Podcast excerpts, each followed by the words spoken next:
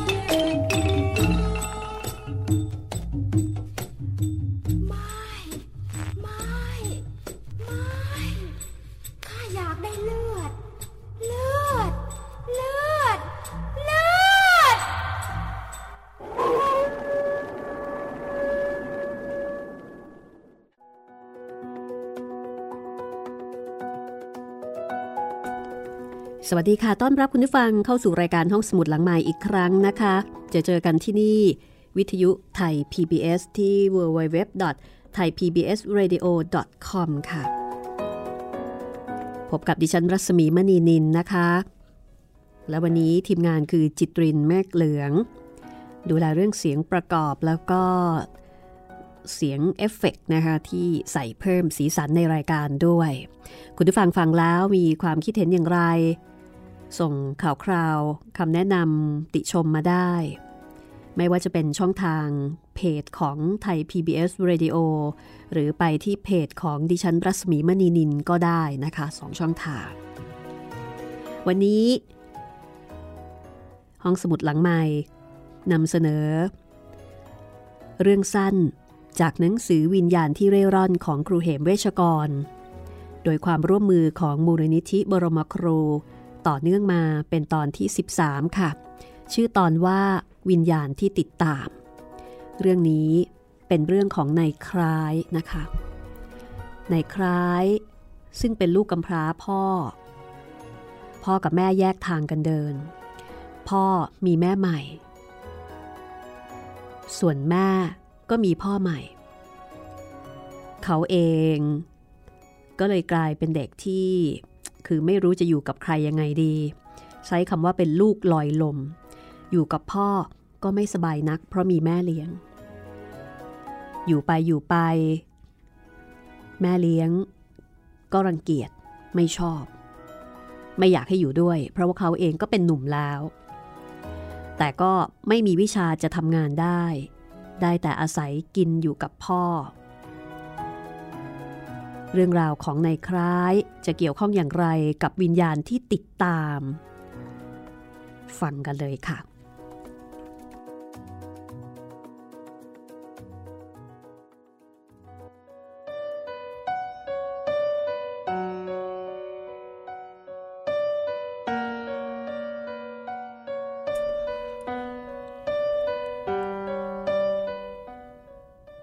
ในคล้ายก็อยู่ในฐานะที่ค่อนข้างจะลำบากใจ เพราะไม่รู้ว่า จะอยู่อย่างไร พอสี่ห้าเดือน เขาก็หันไปอาศัยเข้าสุกบ้านแม่บ้าง แม้ว่า จะเกรงและก็กลัวพ่อเลี้ยง แต่ก็ต้องจำยอมจำทน เขาวนเวียนอยู่แบบนี้จนอายุ 17 พ่อก็ตาย พอพ่อตายหมดที่พึ่ง เขาก็เลยต้องยึดบ้านแม่เป็นที่พึ่ง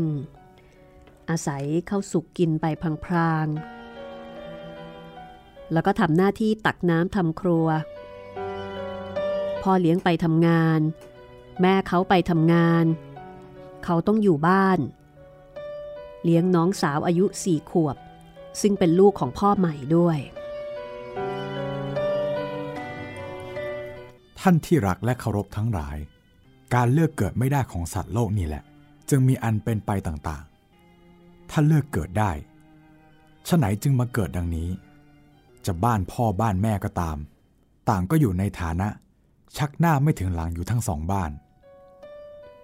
ผมก็เลย ไม่มีการศึกษาอะไร ที่จะพอทำงานกับเขาได้บ้าง ดังนั้นเมื่อพ่อของนายคล้ายตายลง ซึ่งก็ไม่ได้ทิ้งสมบัติอะไรเอาไว้ให้เลย เมื่อเผาแล้ว เขาก็เอากระดูกของพ่อ บรรจุเจดีย์บ้าง แล้วก็แอบเก็บเอาไว้สองสามชิ้น ใส่ถุงผ้าเล็กๆ ติดตัวเอาไว้กราบไหว้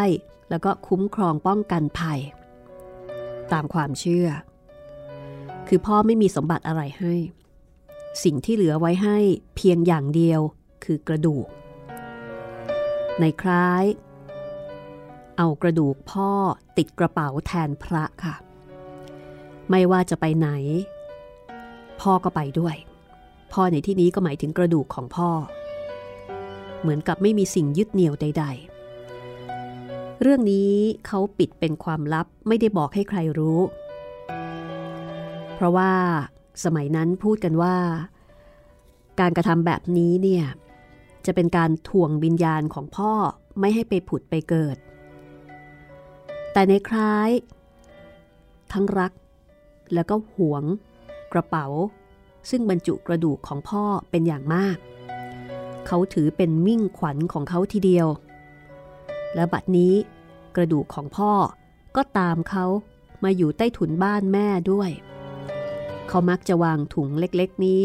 ไว้บนหิ้งหัวนอนอยู่เสมอ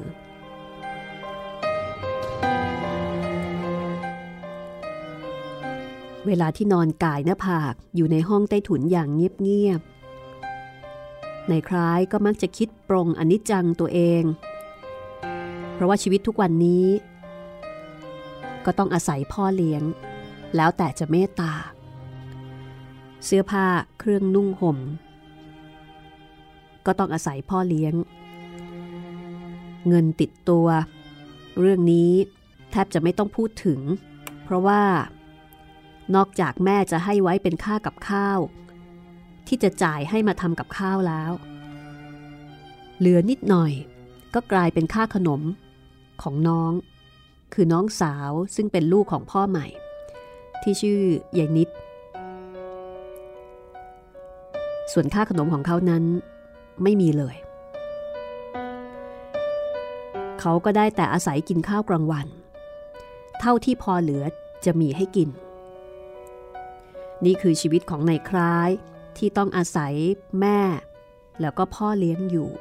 โดยทำงานแลกแล้วก็เลี้ยงน้องแลก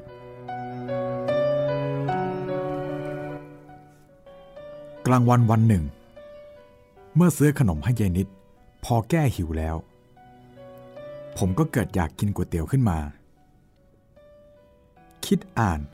แบ่งค่ากับข้าว สั่งเจ๊กทำก๋วยเตี๋ยวแห้งชามหนึ่ง เอาละสิยายนิด เกิดขอร้องจะกินบ้าง ท่านที่เคารพทั้งหลายครับ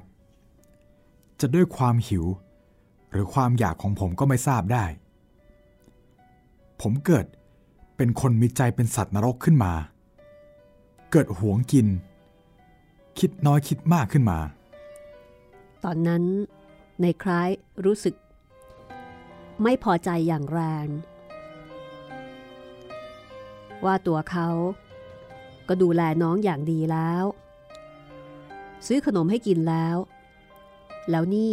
น้องยังจะมาแย่งในส่วนของเขาอีก เขาจึงแกล้งใส่พริกลงไปในก๋วยเตี๋ยว จนกระทั่งมันเผ็ดจีเผ็ดจนกระทั่งตัวเขาเองก็เต็มทน แต่ยายนิดน้องของเขาเป็นเด็ก เมื่ออยากกินก็ต้องกิน แต่เมื่อกินก๋วยเตี๋ยวใส่พริก ก็กินไปร้องไห้ไป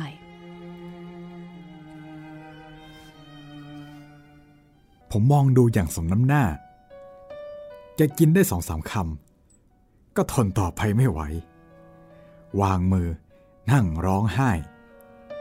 แต่ขณะนั้นเองก็เหมือนมีอะไรมาบันดาล ให้ผมเกิด มีใจกลับจากสัตว์ป่าสัตว์นรก มาเป็นมนุษย์ธรรมดา ผมใจหาย เสียใจจนน้ำตาคลออนิจจา ผมทำแก่น้องตัวเล็กๆอย่างนี้ ผมเอาหัวใจอะไร มาใส่ในหัวใจผมเช่นนี้เล่า ในคล้ายฮึดฮัดตัดสินใจ จะยักเอาค่ากับข้าวอีก แล้วจะหาทางกะอาหารใหม่ที่ราคาถูกมาเจือปนให้พอ เขาจึงสั่งก๋วยเตี๋ยวอีกชาม โดยไม่ใส่พริกเลย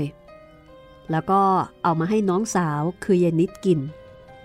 คือรู้สึกผิดที่เอาก๋วยเตี๋ยวใส่พริกให้น้องกิน ก็เลย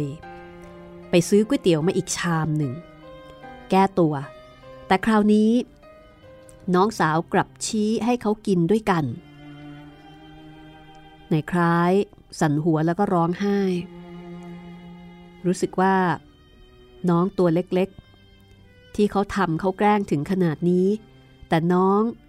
ก็ยังมีแก่ใจห่วงเขา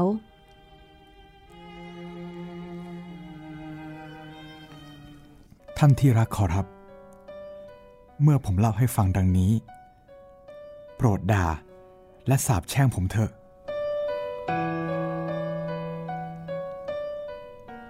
นับแต่วันนั้นมา ความรู้สึกของนายคลายก็เปลี่ยนไป เขาทั้งรัก แล้วก็เวทนายายนิด เหมือนกับเป็นน้องสาวร่วมสายโลหิตอย่างสมบูรณ์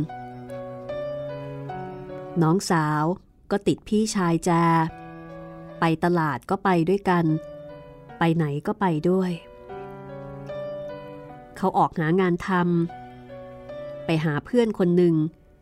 ที่มีอายุแก่กว่าเขาทำงานอยู่โรงพิมพ์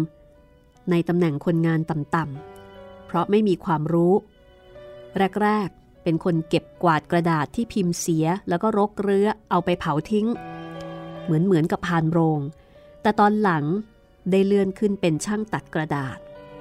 เพราะว่าโรงพิมพ์นั้นได้เป็นที่เช่าของหนังสือพิมพ์ฉบับหนึ่ง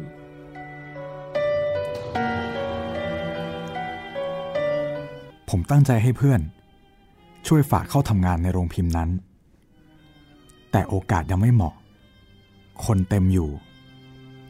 จึงรอรออยู่อีกปีหนึ่ง จึงเกิดวันวิปโยคขึ้นกับผม และแม่และพ่อเลี้ยงอย่างหนัก เหตุการณ์นั้น คือการที่ยายนิด น้องสาวที่เขารักมากตอนนี้ เกิดเป็นไข้อะไรก็ไม่ทราบ การรักษาพยาบาลไม่ดี ไม่มีปัญญาหาหมอที่มีความรู้เรื่องโรคเด็ก มารักษา แต่ว่าไปรักษากับหมอกลางบ้าน ที่ความรู้ไม่มีพอใหญ่นิดก็เลยตาย การตายของน้องสาวทำให้ในคล้ายเสียใจมาก ส่วนพ่อเลี้ยงกับแม่นั้น ไม่ต้องพูดถึงว่าจะเสียใจแค่ไหน ในคล้ายเป็นคนอุ้มโลงสองคนกับสับปเปลอเอาไปเผาที่วัด คืออุ้มโลงของน้องสาวกับสับปเปลอไปเผา ตลอดเวลานั้นเขาแทบไม่อยากจะพูดกับใครเลย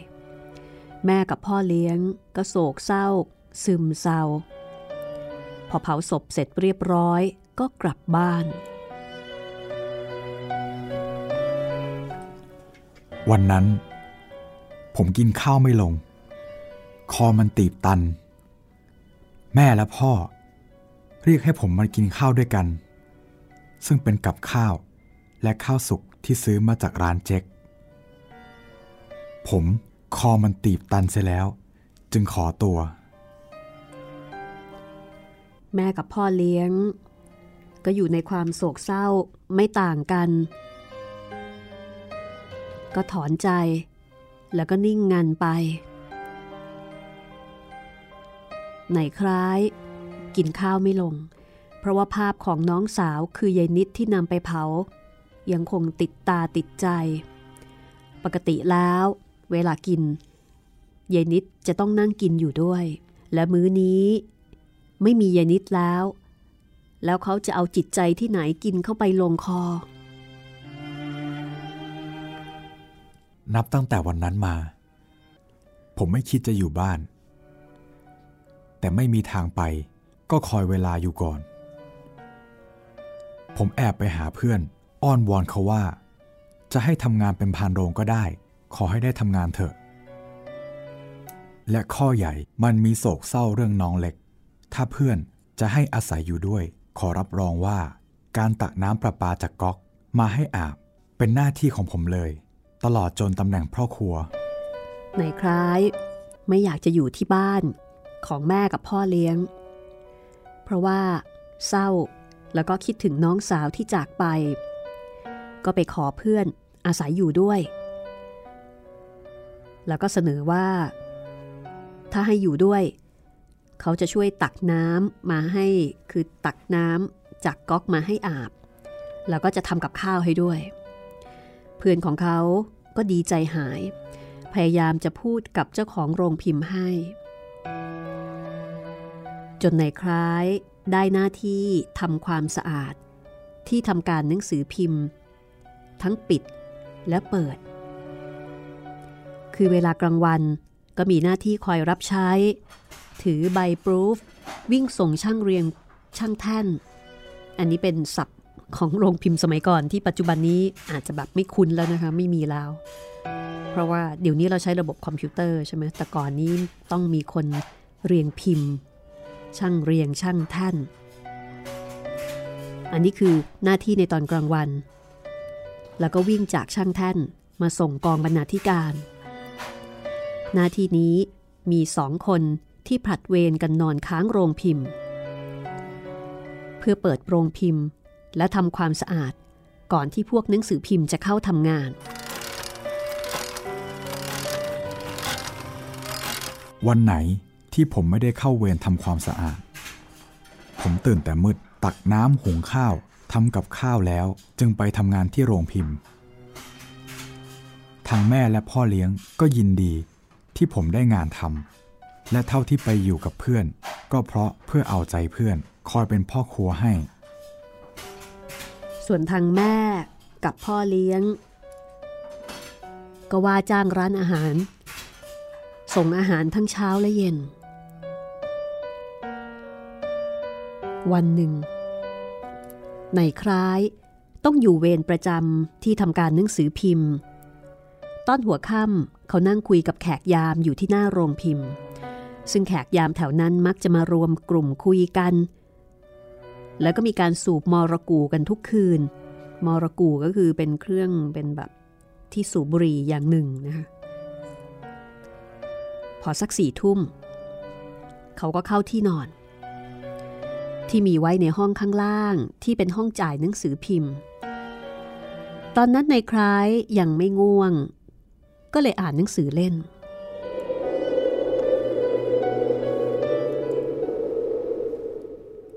ขณะนั้นเอง ที่ผมกำลังก้มหน้าอ่านหนังสือ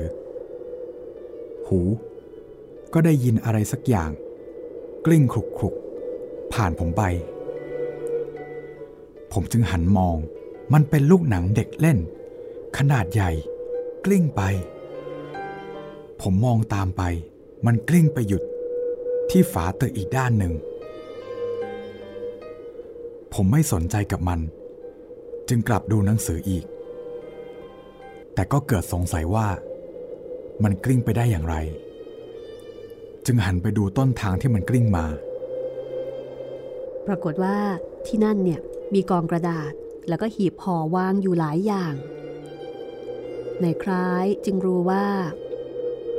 เป็นพวกหนูนั่นเอง ที่มันคงจะแทะลูกหนัง แต่ลูกหนังตึงก็เลยกลิ้งหนี เขาก็หันไปดูอีกว่า ลูกหนังยังคงอยู่ที่เก่าหรือเปล่า ก็เห็นว่ามันยังคงอยู่ที่เดิม วางอยู่ชิดกำแพงตึก ก็เลยอ่านหนังสือต่อ แต่ในช่วงเวลาสองสามอึดใจนั่นเอง ก็มีเสียงลูกหนังกริ้งอีก คือลูกหนังกริ้งผ่านเข้าไป คราวนี้ในคล้ายถึงกับลุกขึ้นยืนมอง หันหน้าไปทางผนังตึก เขาก็มองเห็นเตียง แต่ไม่มีหนูหรืออะไร แล้วลูกหนังมันวิ่งมาได้อย่างไร ความสงสัยของผม มันกลายเป็นความกลัว รู้สึกตัวว่า ขนหัว ขนตามตัวพองสู้ซ่า ไฟฟ้าสว่างจ้า หนูไม่มี แมวไม่มี จะเขี่ยลูกหนังนั่น แต่มันกลิ้งมาได้อย่างไร ลูกหนังนั้นกริ้งเร็ว ดังถูกผลักมาอย่างแรง แล้วก็ไปติดอยู่ที่เคาน์เตอร์นิ่งอยู่ เกิดปัญหาว่า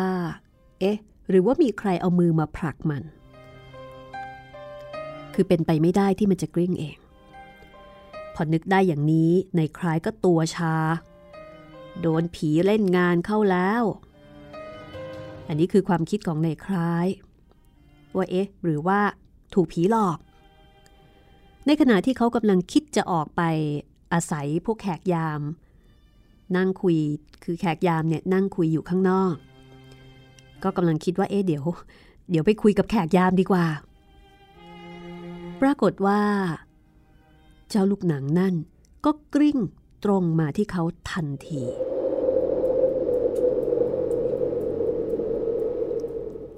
ในขณะที่ในคล้ายกำลังคิดจะออกไปคุยกับแขกยาม คือรู้สึกว่า จะต้องหาเพื่อนแล้ว ไปนั่งคุยข้างนอก คงจะดีกว่าอยู่ในนี้ ตา เจ้าลูกหนังนั่นก็กริ้งตรงมาที่เขาทันทีกริ้งมาแบบเห็นชัดๆเลย ผมใจวูบกลัวสุดขีด พอมันกลิ้ง เข้ามาชิดผม ผมก็เตะมันด้วยความกลัวอย่างเต็มเหนียว ทันใดนั้น ลูกหนังมันร้องได้ ร้องเป็นเสียงเด็กกรีดขึ้น ผมชาไปทั้งตัว ถึงกับร้องโวยวายให้คนช่วย จากนั้นแขกยามสามคน ก็วิ่งเข้ามา มองเห็นในคล้าย ซึ่งอยู่ในสภาพพูดไม่ออกยืนตาค้าง แขกยามก็เข้ามาช่วยประคองออกไปข้างนอก นานหลายนาที กว่าที่ในคล้าย จะบอกให้แขกรู้ได้ว่า เขาเจออะไร แขกสองคนวิ่งกลับเข้าไปดูในห้องก็ไม่เจออะไร ในคล้ายก็ขอร้องว่าขอนั่งอยู่ด้วยนะ ไม่กล้ากลับเข้าไปนอนข้างในแล้ว แขกยามสองคนทิ้งให้ในคล้ายอยู่กับแขกแก่ๆข้างนอก เขาสองคนเข้าไปเอาผ้าห่มมาให้ พอเขากลับออกมา ก็ไม่ยอมพูดไทยกับในคล้าย แต่ว่าส่งภาษาคุยกัน วิพากวิจารณ์กัน เอะอะออกท่าออกทาง แล้วก็ที่นั่งกันอยู่นั้นเป็นโคนไม้ มีการสุมไฟเอาไว้จุดมรกูสูบในคล้ายยังไม่หายใจสั่น เอาผ้าพันหัวแล้วก็พิงต้นไม้ นิ่งดูนิ่งฟังพวกแขกยาม โต้เถียงกันถึงเรื่องแปลกๆ ที่เขาโดนมาเมื่อตะกี้ เรื่องราวจะเป็นอย่างไรต่อไป นี่คือวิญญาณที่ติดตาม เป็นวิญญาณของใคร จะเป็นวิญญาณของพ่อ หรือว่าจะเป็นวิญญาณของยายนิดน้องสาว หรือว่าจะเป็นวิญญาณอื่น ติดตามได้ ช่วงหน้าค่ะ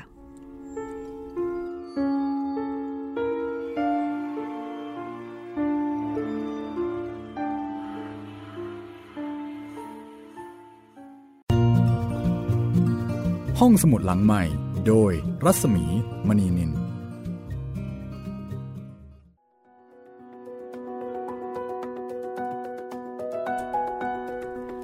สนุกไปคะสำหรับเรื่องวิญญาณที่ติดตาม ซึ่งนำเสนอเป็นตอนที่ 13 นะคะ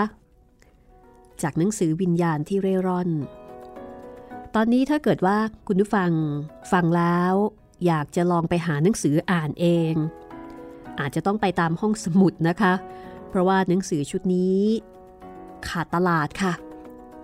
และนี่ก็เป็นสาเหตุหนึ่งที่ห้องสมุดหลังใหม่ ได้ร่วมกับมูลนิธิบรมครูนะคะ จัดทำสื่อเสียงชุดนี้ขึ้นมา เพื่อเป็นการอนุรักษ์เอาไว้ในรูปแบบของสื่อเสียง กับงานเขียนของนักเขียนชั้นครูนะคะ โดยเฉพาะฝีไม้ฝีมือในการเขียนเรื่องผีได้คลาสสิก แล้วก็มีสเสน่ห์มาก ครูเหมเวชกรค่ะเอาละค่ะ เรื่องของวิญญาณที่ติดตาม ก็ทำให้คุณผู้ฟัง คงจะติดตามด้วยใจเต้นระทึกนะคะว่า มันเป็นวิญญาณของใครกันแน่ แต่ละท่านอาจจะมีคำตอบอยู่ในใจนะคะ อย่าลืมนะคะฟังห้องสมุดหลังใหม่แล้ว feedback ส่งความคิดเห็นมาได้ ทางแฟนเพจไทย PBS Radio หรือว่าทางแฟนเพจของดิฉันเองนะคะ รัศมีมณีนิน เป็นภาษาไทยค่ะ เข้าไปกดไลค์แล้วก็พูดคุยแลกเปลี่ยน แนะนำติชมที่นั่นได้นะคะ เอาละ เราไปติดตาม ชีวิตของในคล้ายกันต่อ ว่าวิญญาณที่ติดตามเขานั้น เป็นวิญญาณของใคร และจะเกิดอะไรขึ้นกับเขาอีก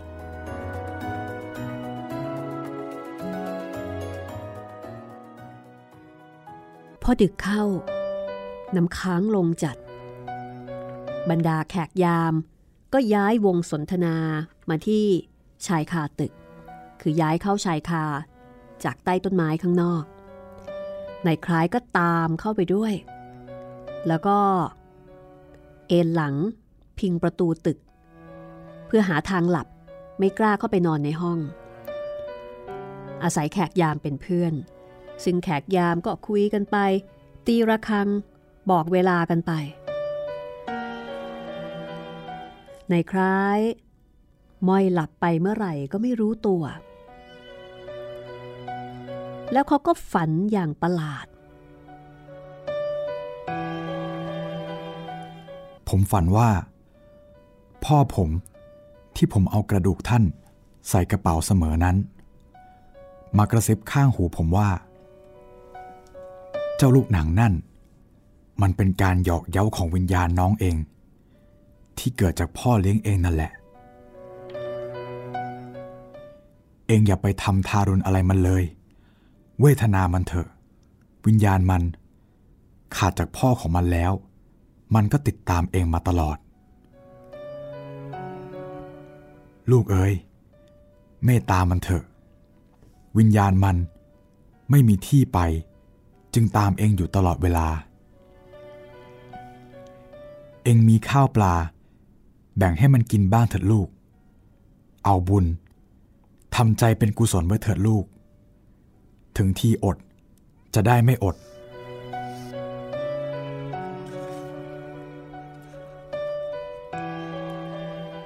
ในคล้าย สะดุ้งตื่น ทั้งตกใจ วังเวงใจ น้ำตาไหลพรากอนิจจา เขาคิดถึงน้องสาว คิดถึงยายนิดอนิจจายายนิดนั่นเองที่ตามเขามา เขาเตะไปด้วยความกลัว ไม่ใช่เตะด้วยความโหดร้าย เขารู้สึกสงสารน้องจับใจ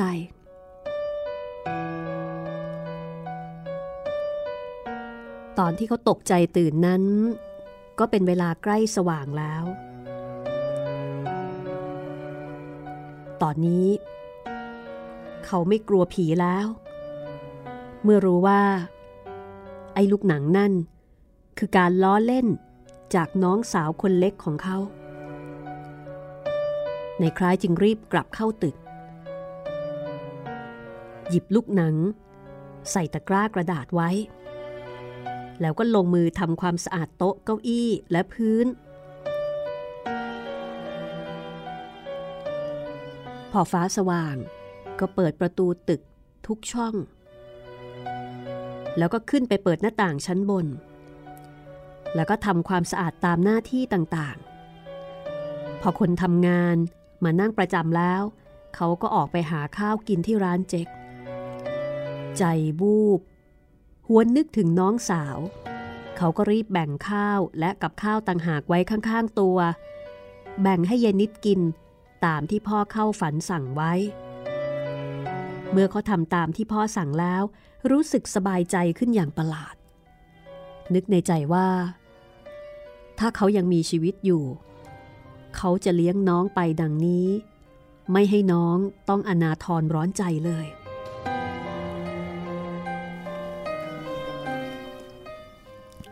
ต่อมา หน้าที่การงานของผม ได้ผันแปรไป คือผมได้ชอบพอกับนายช่างหล่อตัวอักษร พอว่างงาน ผมเป็นเข้าไปในห้องเล็กของเขา ช่วยเขาโยกคันเครื่องหล่อเสมอ จนมีความชำนาญ นายช่าง ก็ขอตัวผมไปเป็นผู้ช่วย ด้วยเหตุนี้ในคล้ายจึงพ้นจากหน้าที่พานโรง เลื่อนขึ้นไปเป็นช่างหล่อ แล้วก็ไม่ต้องอยู่เวรอยู่ยามเหมือนแต่ก่อน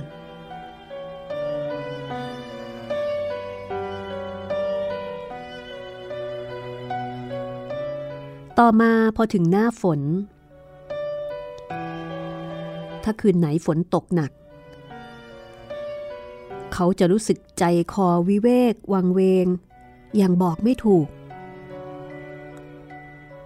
เขานอนคลุมโปง แล้วก็มีความรู้สึกว่า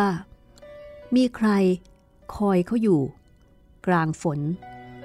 หรือว่าแฝงกายอยู่ตามที่ร่มใกล้ ๆ วังเวง ไร้ที่พึ่ง หนาวเหน็บเพราะอากาศ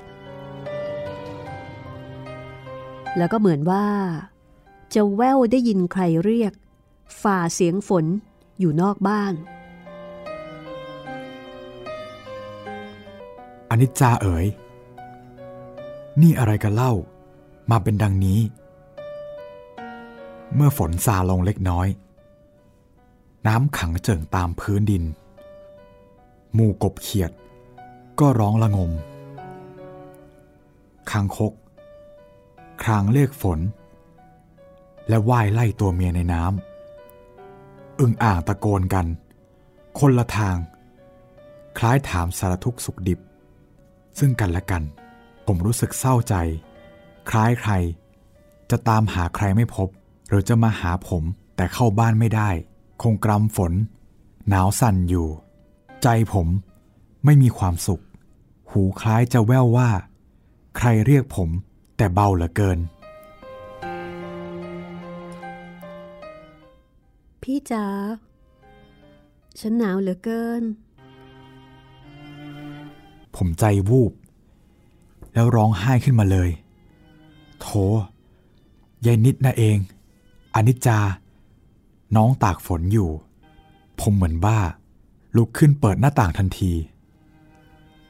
ลมหนาวพัดบูบเข้ามาในห้อง ผมพูดอยู่ในใจว่า มาเถิดน้องเอ๋ย พี่ลืมจริง ๆ โทเอ๋ย เข้ามาเถอะ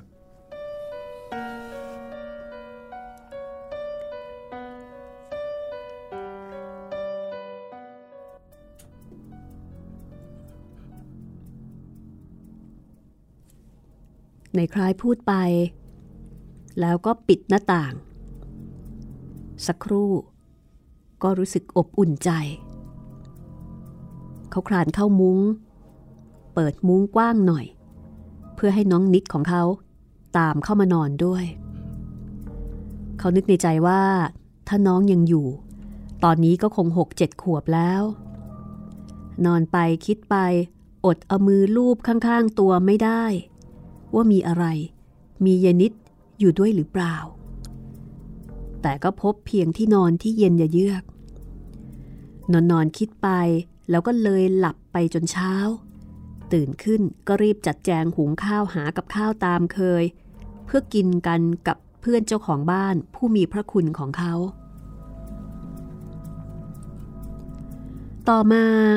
เพื่อนของนายคล้ายเกิดได้เมีย แล้วก็มาอยู่ข้างบนเขาก็ยังคงยึดห้องชั้นล่างนอนตามเคย ชีวิตของเขา ลูกคนจน มีชีวิตอยู่ไปวันๆ เกิดมาแล้ว ก็ต้องสู้กันไปให้สุด แล้วแต่เทพเจ้าจะขีดเส้นให้เดิน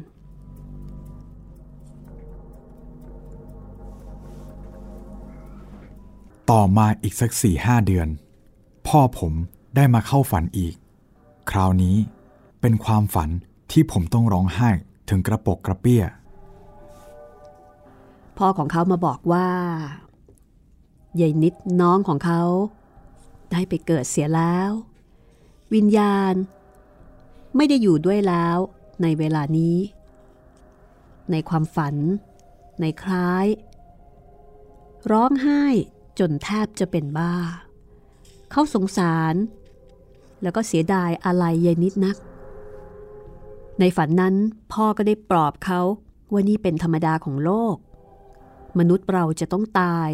แล้วก็เกิด และเกิดแล้วก็ต้องตาย จงตัดใจเสีย จะถ่วงเอาวิญญาณไว้ก็จะมีบาปไปเปล่าๆพ่อหยุดพูดไปสักครู่ แล้วก็กลับมาเรียกชื่อเขาว่า คลายเอ้ย เวลานี้ พ่อก็มีห่วงกรรมอยู่ พ่อมีห่วงกรรม จะไปเกิด ก็เกิดไม่ได้ เองจงนึกเวทนาพ่อบางเถิดลูกเอ้ย จงหาทางปล่อยพ่อเสียเถิด ปล่อยให้พ่อ เกิดบ้าง เจ้าจงไปหาพระ แล้วถามท่านว่า จะปล่อยพ่ออย่างไร พ่อจะได้ไปเกิด พ้นการทรมานเสียสักที ช่วยพ่อด้วยเถิดลูกเอ้ย ในความฝันนั้น ในคล้าย ตอบอะไรพ่อไม่ได้แม้แต่คำเดียว ได้แต่ร้องไห้ จนแทบจะสิ้นใจ เขารู้สึกว้าเว หมดที่พึ่งทางใจ น้องก็ไปเกิดแล้ว แล้วพ่อก็จะขอจากไปอีก เขาถูกทอดทิ้งในครั้งนี้ แต่ครั้นจะขอร้อง พ่อก็บอกอยู่แล้วว่า พ่อทรมานอยู่ในกรรม พ่อขอเมตตาจากเขา ช่วยให้พ่อได้ไปเกิด เกิดมา เขาช่างอับจนวงญาติเสียจริง ๆ ในคล้ายยึดเอาพ่อเป็นที่พึ่งจำได้ใช่ไหมคะว่าเขามีเอากระดูกของพ่อเนี่ยใส่กระเป๋าเล็ก ๆ ติดตัวไว้ เมื่อเขาร้องไห้เสียใจ พ่อก็บอกกับเขาว่า คลายเอ้ยเองจะไม่ขาดวิญญาณที่อบอุ่นเสียทีเดียวหรอก วิญญาณน้องเองนั่นแหละ มันคือวิญญาณของเมียเอง แต่ชาติโน้น เร่ร่อนตามมา มันจะจากไปก็ชั่วคราว แล้วมันก็จะเวียนมาอีก เพราะมันมีกรรมลูกเอ้ยเองจงเร่ง หาทางปล่อยพ่อเสียก่อนเถิด จะพ้นบาป นี่คือคำเตือนจากพ่อในคล้ายที่มาเข้าฝัน แล้วก็บอกข้อมูลด้วยว่า บัดนี้ วิญญาณเมียในคล้ายในอดีต ได้วนเวียนติดตามในคล้ายมา แล้วก็มาเกิดเป็นน้องนิด น้องสาวของในคล้าย และแม้ตายไป ก็ยังคงติดตามในคล้ายตลอดเวลา เรื่องนี้เป็นบาปเป็นกรรม ทรมานวิญญาณผู้ที่ติดตาม เวียนว่ายตายเกิดติดตาม เร่ร่อนอยู่ในอากาศว่างเปล่า หาความสุขมิได้พอเขายิ่งพูด ในคล้ายก็ยิ่งร้องไห้ เพราะเขารู้ว่าเขาเป็นต้นเหตุ แห่งกองกรรม สงสารทั้งพ่อและน้องสาว ที่เขาเพิ่งได้รู้ว่า เป็นวิญญาณเมียของเขาแต่การก่อน ในคล้ายร้องไห้จนตกใจตื่น พอตื่นแล้วก็ยังหยุดร้องไห้ไม่ได้ ใจคอหาย คิดถึงน้องที่ไปเกิดเสียแล้ว น้องที่ทิ้งเขาไป แล้วก็จริงอย่างที่พ่อเข้าฝันหรือไม่ก็สุดที่จะรู้ว่ายายนิดคือวิญญาณเมียเก่าของเขาที่ตามมาด้วยความจงรักภักดี และบัดนี้ น้องจะไปอยู่เสียแห่งใด ขอบุญกุศล ส่งน้องให้ไปมีความสุขยิ่งยิ่งเถิด ในคล้ายนึกถึงตอนที่น้องยังมีชีวิตอยู่ ที่เขาเคยแกล้งน้อง มีจิตใจทารุณต่อน้อง แต่น้องก็ยังคงรักและพักดีต่อเขา เมื่อน้องตายแล้ว ก็ยังคงติดตามเขาอยู่อนิจจาเอ๋ยในคล้าย คิดถึงน้องนัก อยากจะให้น้องไปเป็นสุข ถ้ารู้ว่าน้องไปเกิดที่ใด เขาก็จะขอไปรับใช้กรรม เป็นข้าทาสของน้องตลอดชาติ ผมบ้าบ่นพึมพำกับตัวเองจนถึงรุ่งสาง แต่เดี๋ยวนี้ไม่ต้องตื่นมาทำกับข้าว หรือหุงข้าวแล้ว เพราะเมียของนายแพ้ว เพื่อนผมทำหน้าที่มาหลายเดือน ผมจึงเลย นั่งซึมเศร้าอยู่ในมุ้งจนสว่างมาก ก็ค่อยพยุงกายที่กระปกกระเปี้ยไปล้างหน้า เสร็จแล้วจึงช่วยปี๊บสองใบ ออกถนน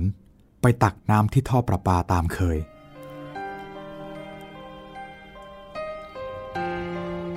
วันนั้น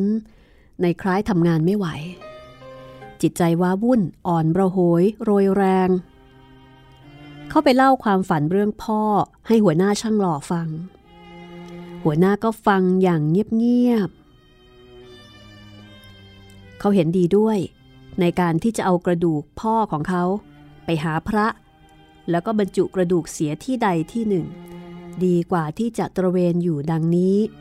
ก็เลยอนุญาตให้เขาลางานไปจัดการให้เรียบร้อย นายคล้ายไปหาพระองค์หนึ่งที่วัดตรีทศเทพ เล่าเหตุการณ์ตั้งแต่ต้น พระก็แนะนำให้เขาบังสุกุลกระดูกพ่อเสียก่อนในตอนนั้น ซึ่งเขาก็ทำตามที่พระแนะนำพอทำพิธีเสร็จแล้ว เขาก็ถวายเงินตามธรรมเนียม แล้วท่าน ก็นำในคล้าย เที่ยวหาพระเจดีย์ที่มีช่องโตโต ที่มีรอยมีช่องบรรจุว่างอยู่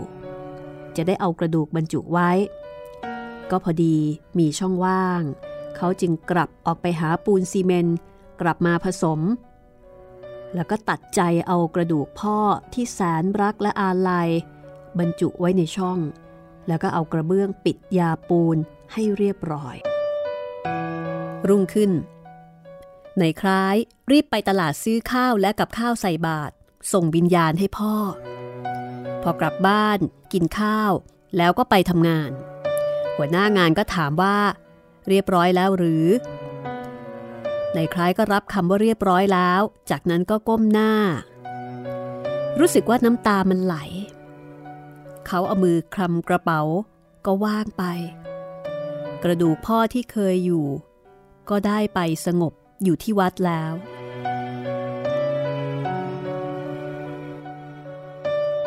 ผมก้มหน้าก้มตาทำงาน ตามหน้าที่ ด้วยใจเคารพในงาน จึงเป็นที่รักของนายงาน และกิจประจำของผมที่สำคัญ คืออาทิตย์หนึ่ง ผมจะต้องไปเยี่ยมแม่ ซื้อข้าวซื้อของ ส้มสูกลูกไม้ ไปฝากเป็นประจำในกระตันยูต่อผู้มีพระคุณบังเกิดเกล้า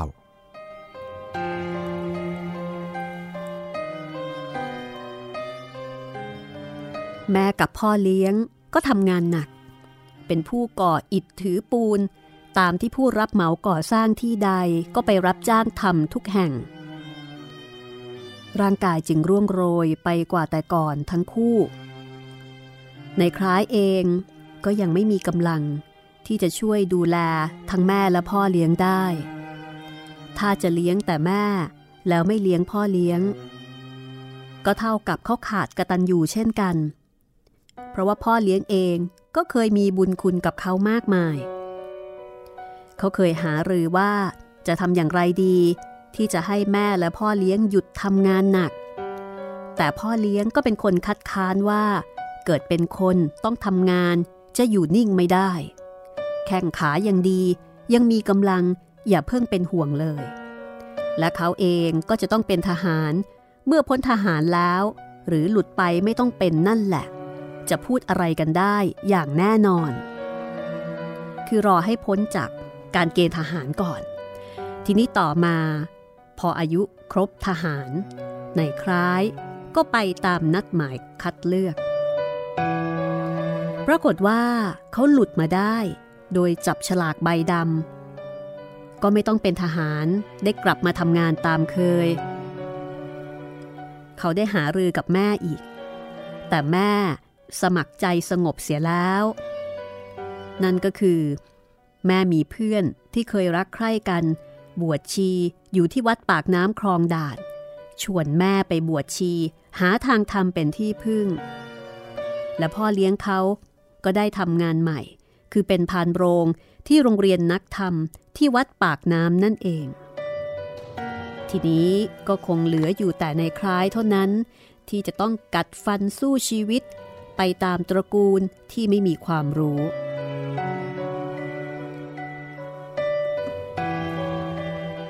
ชะตาพ่อครัวของผม ได้กลับมาสู่ผมอีกอย่างเดิม คือเมียเพื่อนผม ท้องแก่ทำครัวไม่ไหว ผมต้องทำตามเคย พอถึงกำหนดคลอด เพื่อนผม ได้เอาหมอตำแยที่เคารพกันมาทำการคลอด เด็กออกมา เป็นผู้หญิง แต่อยู่ได้สองสามวันก็เกิดตายลง หมอแก้ไม่ตก ในคล้ายกับเพื่อน เอาศพลูกน้อยที่ยังนอนแบเบาะคือลูกของเพื่อนเนี่ยนะคะ ไปเผาที่วัดตรีทศเทพ การอุ้มศพเด็กไปวัดนี่ ในคล้ายอุ้มมาสองครั้งแล้ว ตั้งแต่เยนิดน้องสาวแล้วก็มาลูกเพื่อนนี่อีกขากลับออกจากวัด เขามีความรู้สึกเหมือนว่า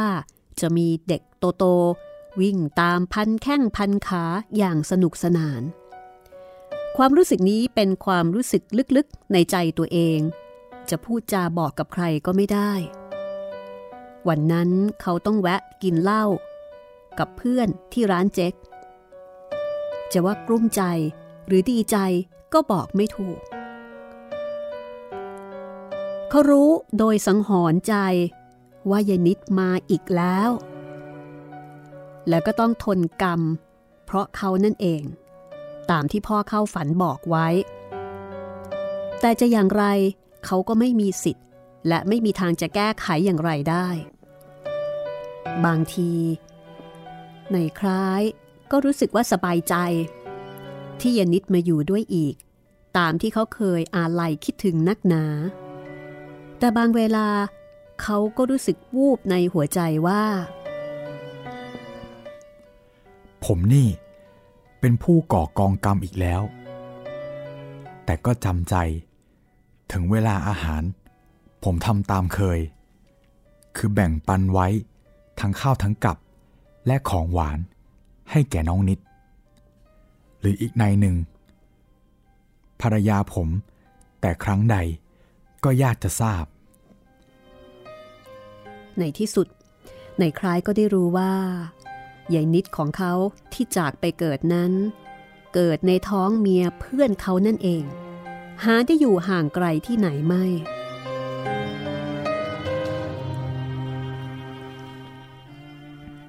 บัดนี้ ผมได้เป็นคน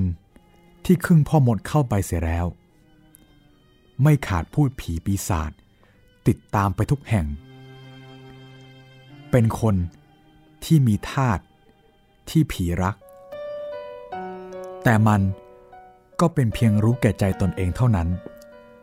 ก็ไม่หนักหนาอะไรนัก ใครๆ ก็มิได้เดือดร้อนอะไรกับผมด้วย ตามความรู้สึกของนายคล้าย ที่ไม่รู้จะเอาอะไรมาเป็นเครื่องพิสูจน์ได้ คือถ้าครั้งใด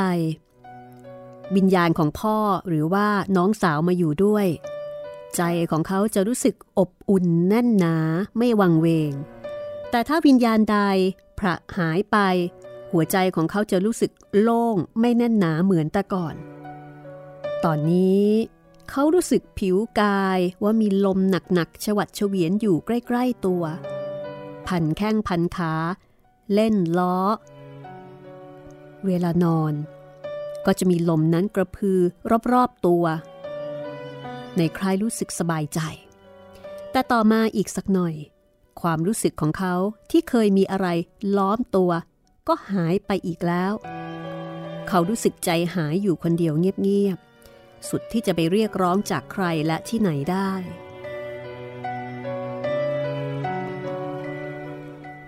พ่อว่า ผมเป็นต้นแห่งกรรม แต่คิดให้ดี ผมก็มีกรรม เพราะจิตใจมิได้ปกติสุขเหมือนคนอื่น เดี๋ยวสบายใจ เดี๋ยวทุกข์ใจ ถึงแก่ร้องไห้คนเดียว แต่คนเราลงมีกรรม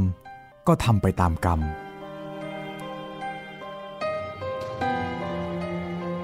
ต่อมานายงานช่างหล่อตัวพิมพ์ เกิดลาออกจากโรงพิมพ์ ไปตั้งทำเป็นส่วนตัว แล้วก็ขายตัวพิมพ์ให้แก่ทุกโรงพิมพ์ ก็เลยชวนนายคล้ายไปทำงานด้วยกัน ได้เสียก็แบ่งกัน เขาก็เลยออกจากโรงพิมพ์ติดตามไปด้วยทำงานกับนาเพิ่มหัวหน้าช่างหล่อ ซึ่งครั้งนี้ก็ทำให้ในคล้ายพอจะมีเงินหยิบฉวย ชักหน้ามือ เรียกว่าชักหน้าถึงหลังขึ้นมาบ้าง เริ่มจะมีเงิน ในคล้ายยังคงไปส่งเสียแม่ชีของเขาที่วัดปากน้ำแล้วก็ซื้อของฝากพ่อเลี้ยงเป็นประจำและของนั้นก็ดีกว่าเก่าที่เคยส่งเสียมา เพราะว่าตอนนี้มีเงินแล้ว อีกสี่ปีเห็นจะได้ เกิดมีความน่าสังเวชขึ้นแถวบ้านที่นายคล้ายอยู่ นั่นก็คือ ที่กระต๊อบหลังหนึ่งใต้ถุนมีน้ำขังนอง เจ้าของกระต๊อบเป็นสองคนผัวเมีย มีลูกสาวอายุราวๆสามสี่ขวบ อยู่กันมาแต่ไหนแต่ไร แต่แล้ว ผัวก็เกิดมาทิ้งคว้างไป เมียชื่อช้อยก็เสียอกเสียใจเจ็บๆไข้ๆรับจ้างทำงานทุกอย่างเพื่อหาเงินมาเลี้ยงตัวและลูก ในคล้ายกับเพื่อนหารือกันว่า จะจ้างช้อยให้ซักเสื้อผ้าให้กับเขา เพื่อที่จะให้ช้อยมีทางได้เงิน ไปเลี้ยงตัวเลี้ยงลูก เพราะว่าต่อไปลูกของช้อยก็จะต้องเติบโตขึ้น จะต้องร่ำเรียน ถ้าไม่มีเงินจะมีปัญญา ที่ไหนจะมาส่งเสียลูกได้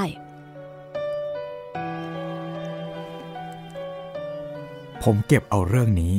มาใส่ใจ เห็นจะเป็นเพราะยายนิด เคยสอนใจผมเมื่อครั้งกระโน้น ให้เมตตาเด็ก ผมจึงรับปากแม่ช้อยว่า ผมเองก็ไม่มีเมียหรือลูก ยังเป็นโสด พอมีกำลังทำงาน จะคิดให้ลูกน้อยของแม่ชอยได้ร่ำเรียนเป็นกุศล เพราะผมกลัวคนที่ไม่มีการศึกษานัก ได้แก่ตัวมาแล้ว แทบเอาตัวไม่รอด เด็กน้อยคนนั้นชื่อว่าแก่นใจ ซึ่งในคล้าย ก็ซื้อเสื้อผ้าให้บ้าง ขนมบ้าง ตุ๊กตาบ้างเป็นประจำจนเด็กนั่นชักจะเริ่มติดเขา มักจะวิ่งตามเขา เรียกว่านาคล้ายนาคล้าย เรียกว่า ถ้าในคล้ายกลับบ้าน เด็กนั่นก็จะต้องมาครุกอยู่กับเขา กว่าที่จะกลับกระต๊อบ ก็คล่ำมืด เรื่องนี้ยังไม่จบนะคะคุณผู้ฟัง ชีวิตของในคล้ายจะเป็นอย่างไรต่อไปนะคะ ติดตามได้ในตอนหน้า กับเรื่องวิญญาณที่ติดตาม ซึ่งเป็นเรื่องสั้นอยู่ในหนังสือที่ชื่อว่า วิญญาณที่เร่ร่อน ชุดพูดผีปีศาจไทยโดยครูเหมเวชกรค่ะ ขอบคุณมูลนิธิบรมครูนะคะ ห้องสมุดหลังใหม่ขอปิดทำการ แล้วพบกันตอนหน้า สวัสดีค่ะ